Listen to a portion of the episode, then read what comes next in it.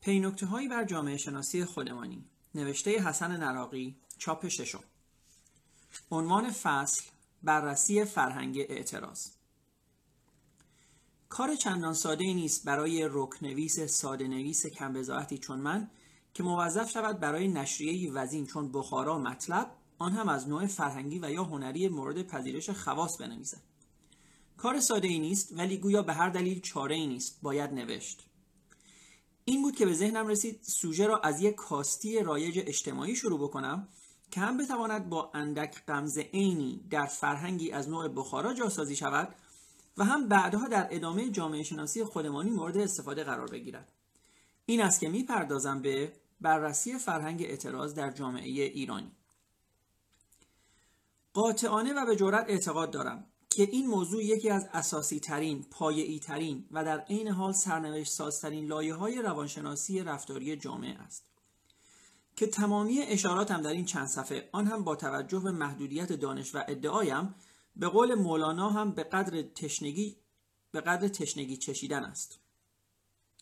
حتما با من هم عقیده اید که از خصوصیات بارز و قطعی شهرنشینی و به اصطلاح امروزی ها جامعه مدنی اثرگذاری هر یک از اعمال شهرنشینان در زندگی دیگر شهروندان است اتومبیلی که دود لوله اگزوزش فضا را تیره و تار می کند صدای بلنگوی اتومبیل تازه به دوران رسیده ای که موزیک کرکنندش را الزاما به گوش رهگذرهای دوروبرش می نشاند و ها فرقی نمی کند صدای بلنگوی عروسی و یا خدای نکرده ازای متظاهرانه همسایه چپ و یا راست ما دیگر یک امر خصوصی و شخصی تلقی نمی شود.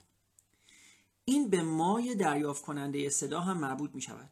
مایی که احتمالا بیمار هم در خانه داریم و یا خانم و آقای مسنی داریم که با هزار بدبختی و قرص به خواب رفتند و یا فرقی نمی کند نیمه شب است خودمان بعد از یک روز سخت کاری می خواهیم بخوابیم و اصلا به هر دلیل علاقه به مشارکت در جشن و یا اعضای همسایه نداریم اینجا این در حد اختیارات فردی یک شهروند مسئول یک شهروند متمدن و خداشناس واقعی نیست که شانه هایش را از سر قدرت بالا بیاندازد و بگوید به چه کسی مربوط است.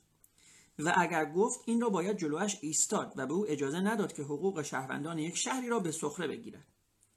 خب برای این منظور چه باید بکنیم از برای هر یک نفر و یا یک خانه یک پلیس انضباطی استخدام کنیم و برایش به پا قرار دهیم خب این که نمی شود تازه خود این پلیس ها هم به هر حال از همین آدم ها انتخاب شدند که در بسیاری از مواقع نیاز به بازداشتنشان از این اعمال هست.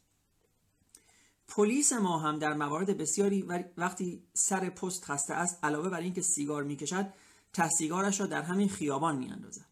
پس چه کنیم؟ جواب خیلی ساده است. فرهنگ اعتراض. فرهنگ اعتراض را در خود مردم گسترش بدهیم مدام نگوییم به من چه و به تو چه. باور کنیم که به ما خیلی مربوط است.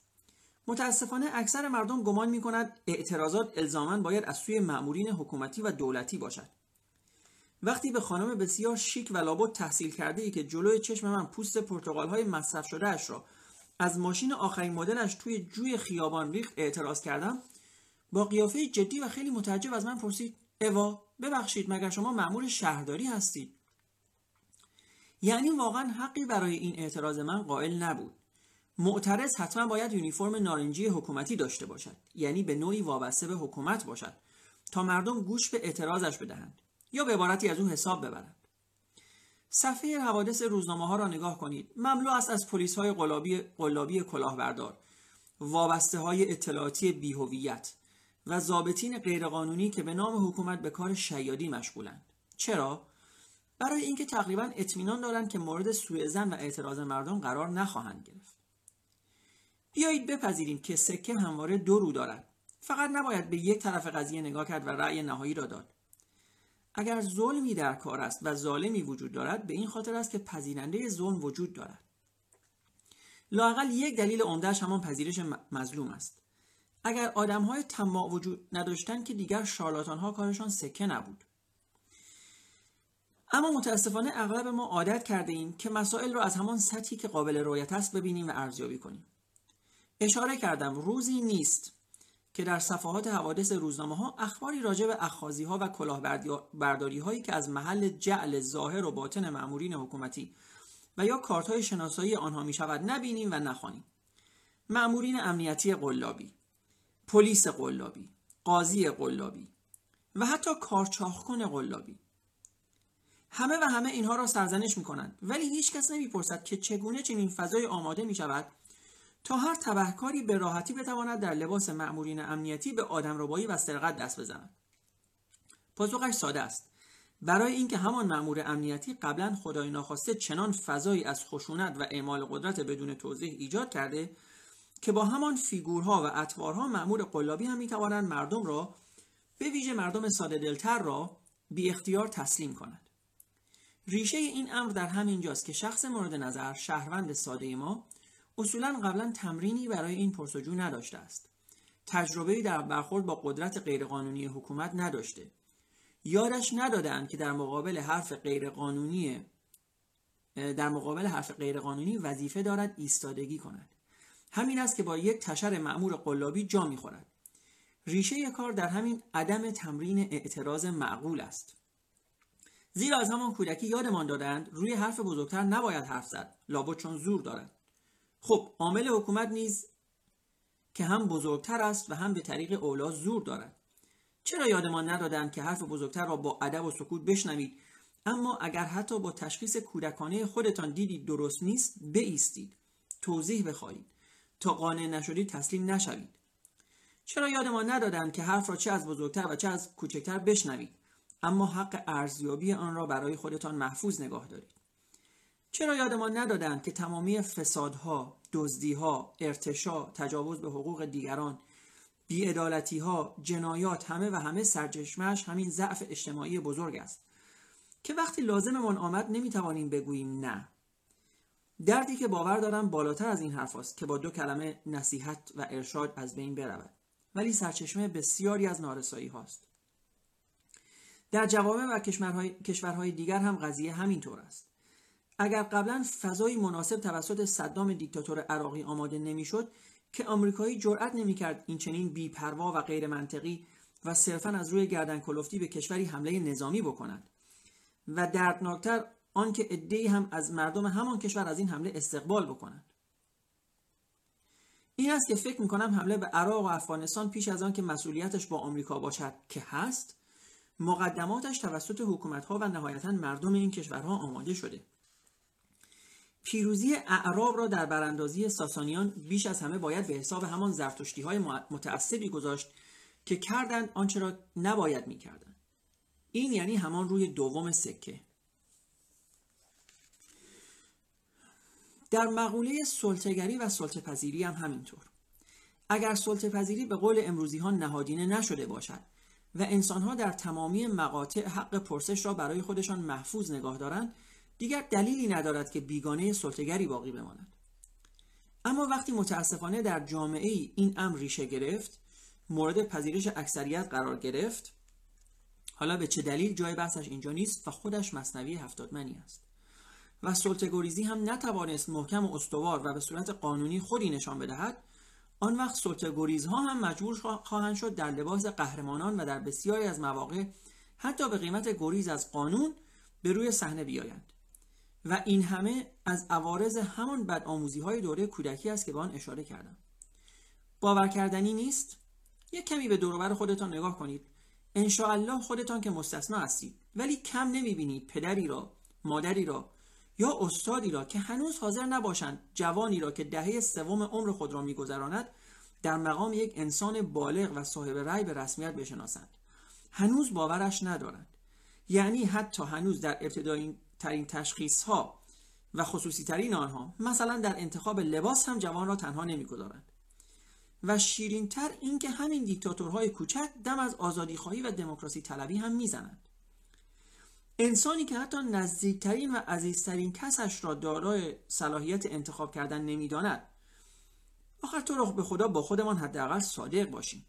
این خود بزرگبینی و همه چیزدانی و بهتر فهمیدن و بهتر دانستن تا به کی می‌خواهد جلوی چشممان را ببندد.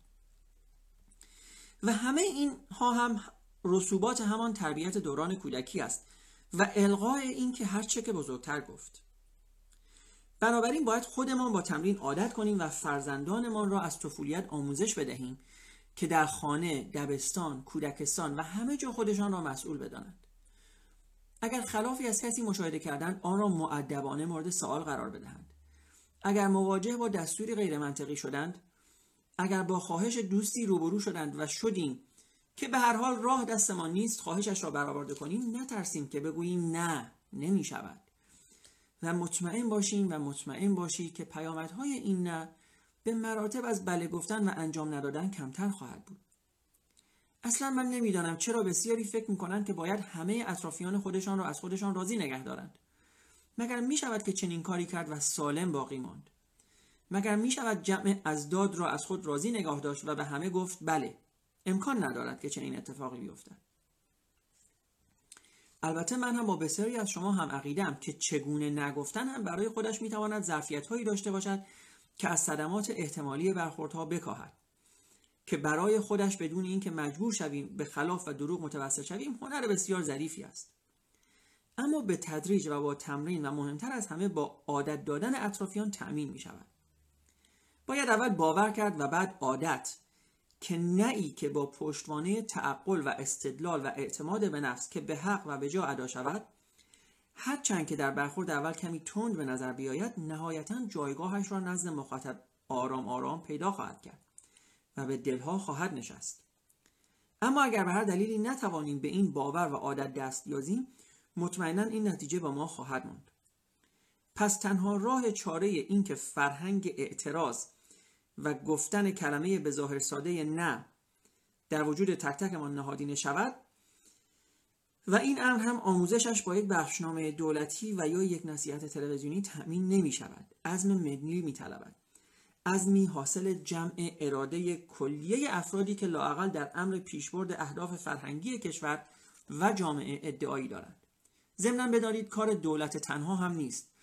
چرا که قالب افراد این کشور اهم از دولتی و یا غیر دولتی هنوز فکر می کنند که فرهنگ اعتراض در جامعه یک سویش الزاما باید دولت ها باشد و عملکرد آنها و آن طرف دیگرش مردم. در صورتی که اینطور نیست دولت مردان و عاقلتر آنهایی که مردم را در جهت اعتراض کردن و در نتیجه کاهش خواستهای اشباع شده گاه خطرناکشان هدایت کنند و بسیاری از عوامل اعتراضات مردم را توسط خود همین مردم برطرف کنند. آنها باید بدانند که اگر از طریق رسانه های همگاری مثل روزنامه ها و فرستنده های متعدد صدا و سیمای تحت, تحت اختیارشان جهت این اعتراضات را به طرف خود همین مردم برگردانند به طرز باور نکردنی و چشمگیری مشکلات دولت و نارضایتی مردم کاهش پیدا خواهد کرد. آن وقت ببینید چقدر کار همین دولت ها سبک خواهد شد. دیگر لازم نخواهد بود سر هر ورودی ممنوعی یک پلیس بگذارند برای صرفه‌جویی در آب سر هر شیری یک نگهبان قرار بدهند سازمان های عریض و طویل و اکثرا بی حاصل برای کنترل نرخ ارزاق و خدمات به وجود آورند تا برای پایین آوردن قیمت ها بخشنامه های تهدیدی و بی محتوا توضیح کنند. این روزها قطعا خودتان بارها و بارها شاهد بوده که وقتی چند نفر دور هم جمع می شوند یکی از صحبت های جاری گله از کیفیت بسیار پایین اتومبیل های ساخت کشور است. روزنامه ها هم مملو از این گونه مطالب انتقادی است. یعنی تقریبا قبول کردیم که وقتی اتومبیلی نو از یک کمپانی خریداری کردیم معقولش این است که اول ببریمش به یک تعمیرگاه شناخته شده و طبق یک لیست پیشنهادی اقلامی را که تعمیرکار محترم ساخت وطنش مینامد از ماشین باز کنیم و با اقلام فرنگی آن هم از نوع ترکی یا مالزیاییش تعویض کنیم. حالا چرا شرکت سازنده خودش این کار را نمی کند که به هر حال از کیسه این ملت دوبار هزینه نشود؟ آن مقوله دیگری است. ولی سوال من اینجاست که آیا از بین این همه خریدار ناراضی تا به حال یک نفر شده که همت بکند و وقت صرف کند و برود دادگستری و یک عریضه علیه همین کارخانه سازنده بنویسد؟ نه بی خودی سرتان را تکان ندهید و بگویید چه فایده. آیا یک نفر تا به حال این کار را کرده که نتیجه نگرفته باشد و دیگران هم به تأثیر از او از این کار سر بازنند باور کنید که از خیلی این همه ناراضی مدعی اگر فقط یک درصد تکرار می‌کنم فقط یک درصدشان به دنبال احقاق حقشان باشند ظرف مدت یک سال کارخانه درست می شود. باور کنید که اگر شرکت های بنز و تویوتا و ولوو هم با چنین مشتریانی مهربان و تسلیم روبرو بودند کیفیت کارشان از ما هم بدتر بود. تازه این یک روی سکه است. روی دیگرش که قبلا اتفاق افتاده. آگهی میدن که فلان اتومبیل را که در اکثر مواقع نمونه تولیدی آن را هم ندارند یعنی عملا نمی‌توانند تولیدش را تضمین کنند و از تحویل آن اطمینان داشته باشند پیش فروش می‌کنند. پس ساخت اتومبیل معلوم نیست. رنگ معلوم نیست. قیمت معلوم نیست. تاریخ تحویل معلوم نیست. و و و. و با این پیش ها مطمئنا در هیچ کجای دنیا نظیری بر آن نمی‌توانیم بیابیم. همین مردمی که این همه برای همین کارخانه ها نق می‌زنند و فیلسوف معابانه سر تکان می‌دهند با عجله می‌روند توی صف می ایستند و پولهای بیزبانشان را تسلیم می‌کنند. عجیب است که ما از این گونه رفتارهای اجتماعی متضاد کم نداریم و عجیبتر این که در مقابل این رفتارها چه انتظارات بزرگی که از خودمان و از مسئولینمان نداریم. به حال علاقه مندم بحثم را به آخر برسانم اما قبل از آن اجازه می‌خواهم نکته ظریف دیگری را که شاید بیانش حتی به نوعی توضیح واضحات تلقی شود به عرضتان برسانم. و آن اینکه تمامی توصیه ها به اعتراض و ادای کلمه نه به آن مفهوم نیست که به هر آنچه که ارزمان کردن بگوییم نه. و تمامی پدیده ها و باورها و قراردادهای اجتماعی پذیرفته شده را یک باره زیر سوال ببریم. نه منظور من این نیست.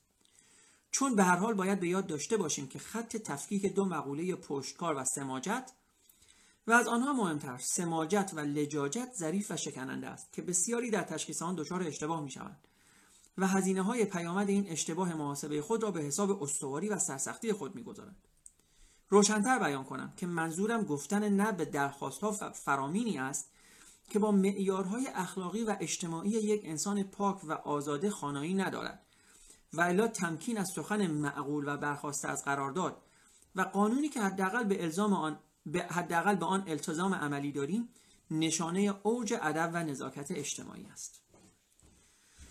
پایان این فصل از کتاب پینکته های بر جامعه شناسی خودمانی نوشته آقای حسن نراقی خب دوستان در مورد بررسی فرهنگ اعتراض این فصل صحبت کرده. من خیلی کوتاه نقدی بر این کتاب بکنم. طبیعتا منظورم از نقد لزوما گفتن نکات منفی نیست. منظورم نقد ادبی هست. در مورد فرهنگ اعتراض در مورد اینکه ما نمی‌تونیم اعتراض کنیم در مورد اینکه ما نمی‌تونیم نبگیم قبلا هم صحبت کردم. این بخش کتاب رو من کاملا قبول دارم. به دلایل خیلی خیلی خیلی متنوع و متعددی ما فرهنگ اعتراض رو نداریم. توی این کتاب بعضیش اشاره شده از جمله عدم آموزش صحیح توسط والدین که خب واقعا همینطور هست. یعنی ما از بچگی یاد نمی‌گیریم و والدین ما هم به ما این رو یاد نمیدن که بتونیم در عین ادب و در عین احترام نبگیم و مخالفت بکنیم. یک نکته دیگه که در این کتاب اشاره شده بهش این است که والدین اکثرا فرزندانشون رو فارغ از اینکه در چه سنی هستن حتی نظرشون رو هم نمی‌خوان. این طبیعتا توی خانواده های قدیمی تر مخصوصا خیلی به چشم می‌خوره. نمونه های نمونه هایی که خب طبیعتا نشون میده این فرهنگ توی جامعه ما ساری و جاری هست رو شاید توی سریال هایی که خیلی هم محبوب بودن مثل سریال پدر سالار حتما اگر عمرتون و سنتون کفاف بده حتما دیدین. یعنی فرهنگی که هیچ نوع اعتراضی رو بر نمیتابه فرهنگی که به هیچ عنوان نظری رو از کوچکترها و از فرزندانش نمی‌خواد. در کنار این قضیه به این صحبت کرده که ما شهروندان اعتراض به همدیگه رو هم گاهن بلد نیستیم. یا به عبارتی قبول نمی کنیم این هم تا حدی درست هست. مثالی که زده از حالا توی این کتاب از مثالی که زده فرض کنید خانمی هست که پوست میوه رو در خیابان میریزه و اون وقت وقتی یک نفر بهش اعتراض می‌کنه برمیگرده و میگه مگه تو مسئول این مملکتی یا مثلا اگه تو مسئول شهرداری هستی؟ خب این همون فرنگی است که باز مجدد راجبش اشاره کردم. یعنی ما خیلی اعتراض پذیر هم نیستیم. نه بلدیم اعتراض کنیم و نه بلدیم اعتراض رو بپذیریم. در مورد این صحبت کرده که اگر ظلمی هست یک مقداری هم تقصیر مظلوم هست. من دوستان خیلی این جمله رو قبول ندارم. یعنی گفتن اینکه اگر ظلمی هست مظلوم هم در اون به اندازه این مقصر هست مثل این هست که ما بگیم اگر قاتلی هست مقتول هم به اندازه در قتل مقصر هست.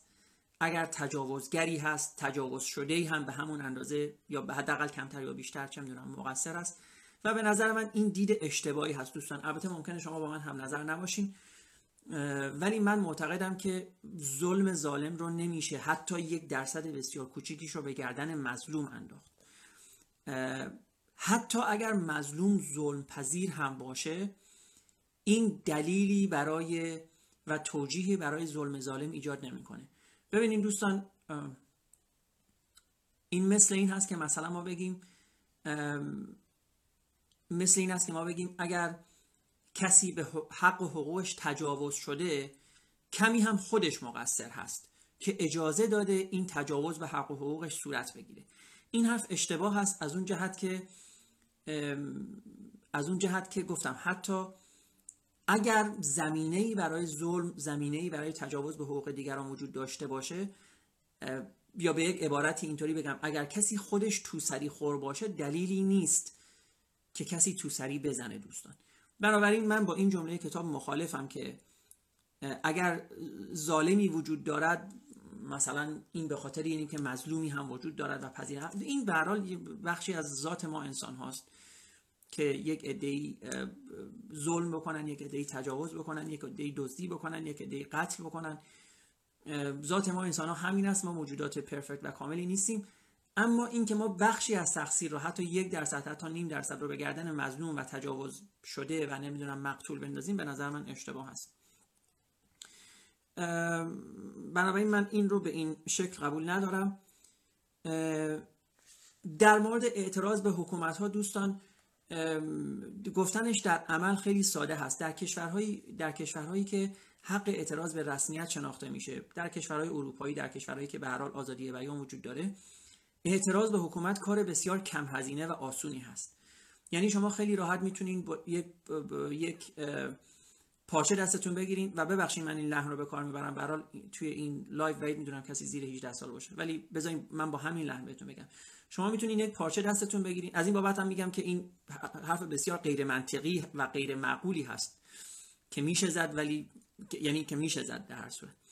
ببینید شما می‌تونید یک پارچه دستتون بگیرین روش بنویسین فاک ترامپ و برین جلوی کاخ سفید واستین. و کسی نمیاد شما رو بزنه کسی نمیاد شما رو دادگاهی بکنه و الاخر شما می‌تونید برین جلوی پارلمان انگلیس و مثلا بگین بوریس جانسون یک احمق تمام عیار هست. کسی نمیاد اصطلاحا شما رو دستگیر کنه کسی نمیاد باتون توی سرتون بزنه.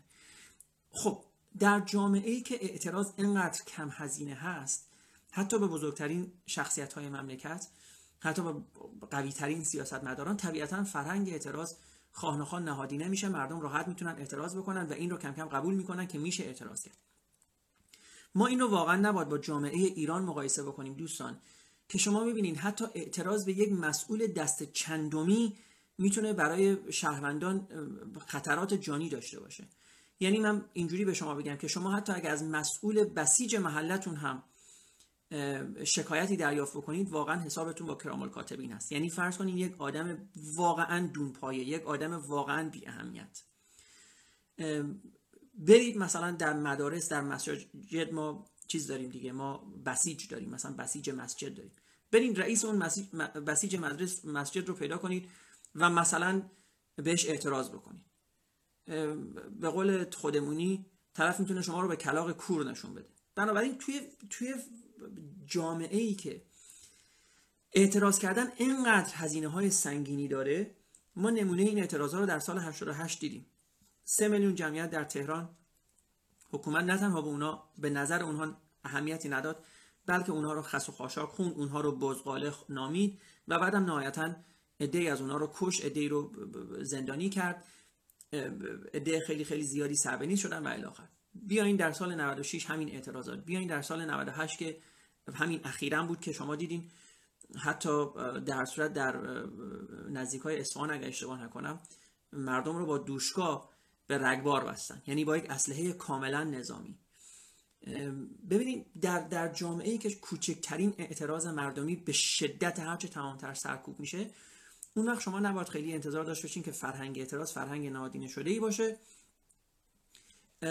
اینکه ما به دولت ها اعتراض بکنیم هیچ راهی نداره. این هم که در این کتاب مثال زده چرا هیچ کسی از کارخانه ماشینسازی شکایت نمی‌کنه. دلیل اینکه کسی از کارخانه ماشین سازی شکایت نمی‌کنه دوستان به همین دلیل هست که کارخانه های ماشین سازی هم در حقیقت دولتی هستند در حقیقت ابزار دست حکومت ها هستند و آقای من ببخشید من چون الان کامنت ها رو دیدم. آقای برزویی گفتن که آیا به ملکه هم میشه توین کرد؟ بله به ملکه هم میشه توین کرد. دوستان شما به ملکه هم می‌تونین توین بکنین. شما می‌تونین یک پارچه بردارین برین جلوی کاخ باکینگهام واستین و بگین که ما این نظام سلطنتی رو نمی‌خوایم و کسی به شما کاری نداره. دوستان به هر شکل داستان اینه که به هر شکل دوستان عزیز ببینید بله آقای برزویی شما می‌تونین این کار رو هم بکنین. شما می‌تونین بگین مثلا فاکت کوین کسی با شما کاری نخواهد داشت. خب دوست عزیز در نه در انگلیس نه در آمریکا هیچ چیزی تقدس نداره. هیچ چیزی ارزم به حضورتون که فراتر از قانون نیست. حق آزادی بیان شما به رسمیت شناخته میشه. بنابراین شما حتی این کلمه رو هم می‌تونین بگید ولی در هر صورت دوستان عزیز صحبت من این هست که من فکر کنم آقای برزوی عزیز من جواب شما رو دادم. گفتم که بله شما می‌تونین پلاکارت هم دستتون بگیرین بهشون توهین بکنین. شما می‌تونین پلاکارت دستتون بگیرین و برین با همون عبارتی که گفتین و حالا من دیگه تکرار نمی کنم می‌تونین برین جلوی کاخی باکینگهام پلس واستین. دلیلش هم این است که آزادی بیان شما دوستان به رسمیت شناخته میشه. در انگلیس در آمریکا در همه جای دنیای آزاد. حالا در حکومتی که انقدر مستبد هست و کوچکترین کوچکترین اعتراضات رو با شدیدترین وجوه سرکوب می‌کنه اون وقت شما نمی‌تونین انتظار داشته باشین که مردم به فرض برن پرونده حقوقی تشکیل بدن برای مثلا ایران خودرو یا سایپا. حالا چرا نمی‌تونن این کارو بکنن دوستان؟ به خاطر اینکه ایران خودرو و سایپا هم به خاطر اینکه ایران خودرو و سایپا هم دوستان نهادهای حکومتی هستند به خاطر اینکه این دو نهاد هم مبلغ خیلی خیلی زیادی از پولی رو که دریافت می‌کنن میره توی جیب همین نهادها. حالا من به عنوان نمونه یکی رو براتون عرض می‌کنم این ضمن این قیمت هایی که بهتون میگم لطفا نخندید. مال دهه اواخر دهه هفتاد هست. مال دوره اول آقای خاتمی هست. دوستان در یکی, در یکی از برنامه های خبری از ایران خودرو تشریف آوردن. صحبت سر این بود که چرا ماشین های داخلی اینقدر بیکیفیت هست و قیمتش هم اینقدر بالا هست. اون زمان یادتون باشه اون زمان که دارم صحبت می‌کنم پیکان سه میلیون و دویست هزار تومان بود. اون وقت اتفاقی که افتاد دوستان این بود که اون آقای آقای ایران خودرو مسئول ایران خودرو اومد نشست و یک سری اعداد و ارقام رو سرهم کرد و نهایتا به این نتیجه رسید که پیکان برای ما در میاد. قیمت تمام شدهش قیمت خود پیکان دوستان برای ما در میاد 900 هزار تومن. ولی ولی از 900 هزار تومن که قیمت تمام شده پیکان هست تا 3 میلیون و 200 هزار تومن این پول چی میشه؟ اجازه بدین من جواب ندم. خودتون حتما بهتر می‌دونید این پول ها کجا میره. به هر شکل دوستان برای این این که ما بریم اعتراض بکنیم یک بحث هست این که به اعتراض ما جواب داده بشه یک بحث دیگه است. در حکومت هایی که در حکومت هایی که دوستان سه قوه واقعا از هم جدا هستند. و دقت کنید دارم میگم واقعا از هم جدا هستند در حکومت هایی که این سه واقعا از هم جدا هستند شما می‌تونین خیلی راحت برین مثلا از مسئولین قوه مجریه در قوه قضاییه شکایت بکنید این اتفاق خیلی خیلی راحت میفته دوستان. من یک نمونه رو براتون توضیح یک نمونه رو بدون ذکر نام دوستان براتون توضیح میدم چون من مطمئن نیستم که نام بردن درست باشه ولی این نمونه رو براتون توضیح میدم که یکی از دوستان در انگلیس از وزارت کشور انگلیس شکایت کرد به قوه قضاییه انگلیس یعنی به دادگاه های انگلیس شکایت کرد. دقت کنید یک شهروند ایرانی بدون اینکه تابعیت انگلیس رو داشته باشه یا اقامت دائم انگلیس رو داشته باشه یک شهروند خیلی معمولی ایرانی رفت به خاطر پرونده ویزاش. از وزارت کشور انگلیس شکایت کرد به دادگاه و دادگاه رو برد. یعنی دادگاه رأی داد به نفع شهروند ایرانی در پرونده ویزاش. این زمانی هست که یعنی به عبارت اینطوری میشه که مردم یاد می‌گیرن و مردم می‌فهمن که اعتراض نتیجه داره. میشه اعتراض کرد. میشه اعتراض کرد و اگر اعتراض شما به جا باشه این اعتراض مورد قبول قرار می‌گیره و به اعتراض شما رسیدگی میشه. شما چند مورد سراغ دارید از ایرانیانی که در کشور خودشون ایران از مسئولینی شکایت کرده باشن و این شکایت به نتیجه رسیده باشه؟ بذارید من یک سوال دیگه ازتون بپرسم. چون از دید حکومت ایران و ببخشید من این انقدر واضح صحبت می‌کنم. چون از دید حکومت ایران گور بابای شهروندان ایران. ولی بذارید من اینو بهتون بگم دوستان. مسئولین کشور مثل فرض کنین آقای خاتمی. آقای خاتمی رئیس جمهور. میرن شکا... زمانی که البته رئیس جمهور بود. نه ببخشین. بعد از دور... بعد از پایان دوران ریاست جمهوریشون فرض کنید رئیس جمهور سابق این کشور میره از مدیر مسئول روزنامه کیهان شکایت می‌کنه. و به این شکایت هیچ وقت رسیدگی نمیشه. چندین و چند نفر از کسانی که توی زندان بودن و ازشون در زندان بایشون بدرفتاری شده شکایت کردن از آقای طائب که یک زمانی رئیس بسیج بود. الان نمی‌دونم دقیقا چه کار هستن. به این شکایت ها هیچ وقت رسیدگی نشده. چطور شما انتظار دارید وقتی مردم این اخبار رو میشنون بالاخره و می‌بینن که حتی وقتی مسئولین از خودشون شکایت می‌کنن به این شکایت ها رسیدگی نمیشه اون وقت فریاد تظلم خواهی اونها به جایی برسه. دوستان یادتون هست آقای احمدی نژاد در در قامت رئیس جمهور پرونده و ویدئوی فساد مالی آقای فاضل لاریجانی رو در دادگاه پخش کرد و رشوهگیری آقای سعید مرتضوی رو این اتفاق در سال 91 افتاد یا در سال 92 افتاد که آقای احمدی نژاد هنوز رئیس جمهور بعد از 6 سال این پرونده به کجا رسید؟ به هیچ جا. برای مردمی که ببینن حکومت حکومت در حلقه های داخلی تر خودش حلقه های بیرونی تر خود حکومت رو هم حتی عددی حساب نمی‌کنه صحبت کردن در مورد فرهنگ اعتراض به دولت شاید یک مقداری خنده دار باشه. به هر دوستان من نمی‌خوام بیشتر از این صحبت بکنم. شما این نمونه ها رو خودتون حتما بهتر بلدین. خودتون حتما بهتر می‌دونید اگر اخبار ایران رو دنبال می‌کنید نهایتا البته نهایتا اگر ما برگردیم باز هم به عنوان کتاب اون بررسی فرنگ اعتراض هست من باز هم نهایتا در کلیات با این کتاب موافق هستم که ما ایرانی ها فرنگ اعتراض رو نداریم. اما اینکه چرا ما فرهنگ اعتراض رو نداریم مجموعه همین چیزهایی است که دوستان بهتون گفتم. ما سالهای سال قرنهای قرن انواع حکومت های استبدادی رو از سرمون گذراندیم دوستان. این استبداد می‌تونسته استبداد روحانیون دربار ساسانی باشه. می‌تونسته استبداد تمام نشدنی اعراب متجاوز به خاک ایران باشه. می‌تونسته استبداد پر از اختناق حکومت پهلوی باشه و خب البته اون چیزی که چهل سال هست درگیرش هستیم. یعنی نوع جدیدی از استبداد دینی که واقعا من مطمئنم روزی در تاریخ اینها نوشته خواهد شد و اثر فرصت به هر حال تاریخ به به دقت این رو مورد بررسی قرار خواهد داد.